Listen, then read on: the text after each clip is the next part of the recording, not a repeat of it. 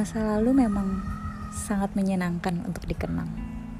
Tapi apa hebatnya mengenang masa lalu sendirian?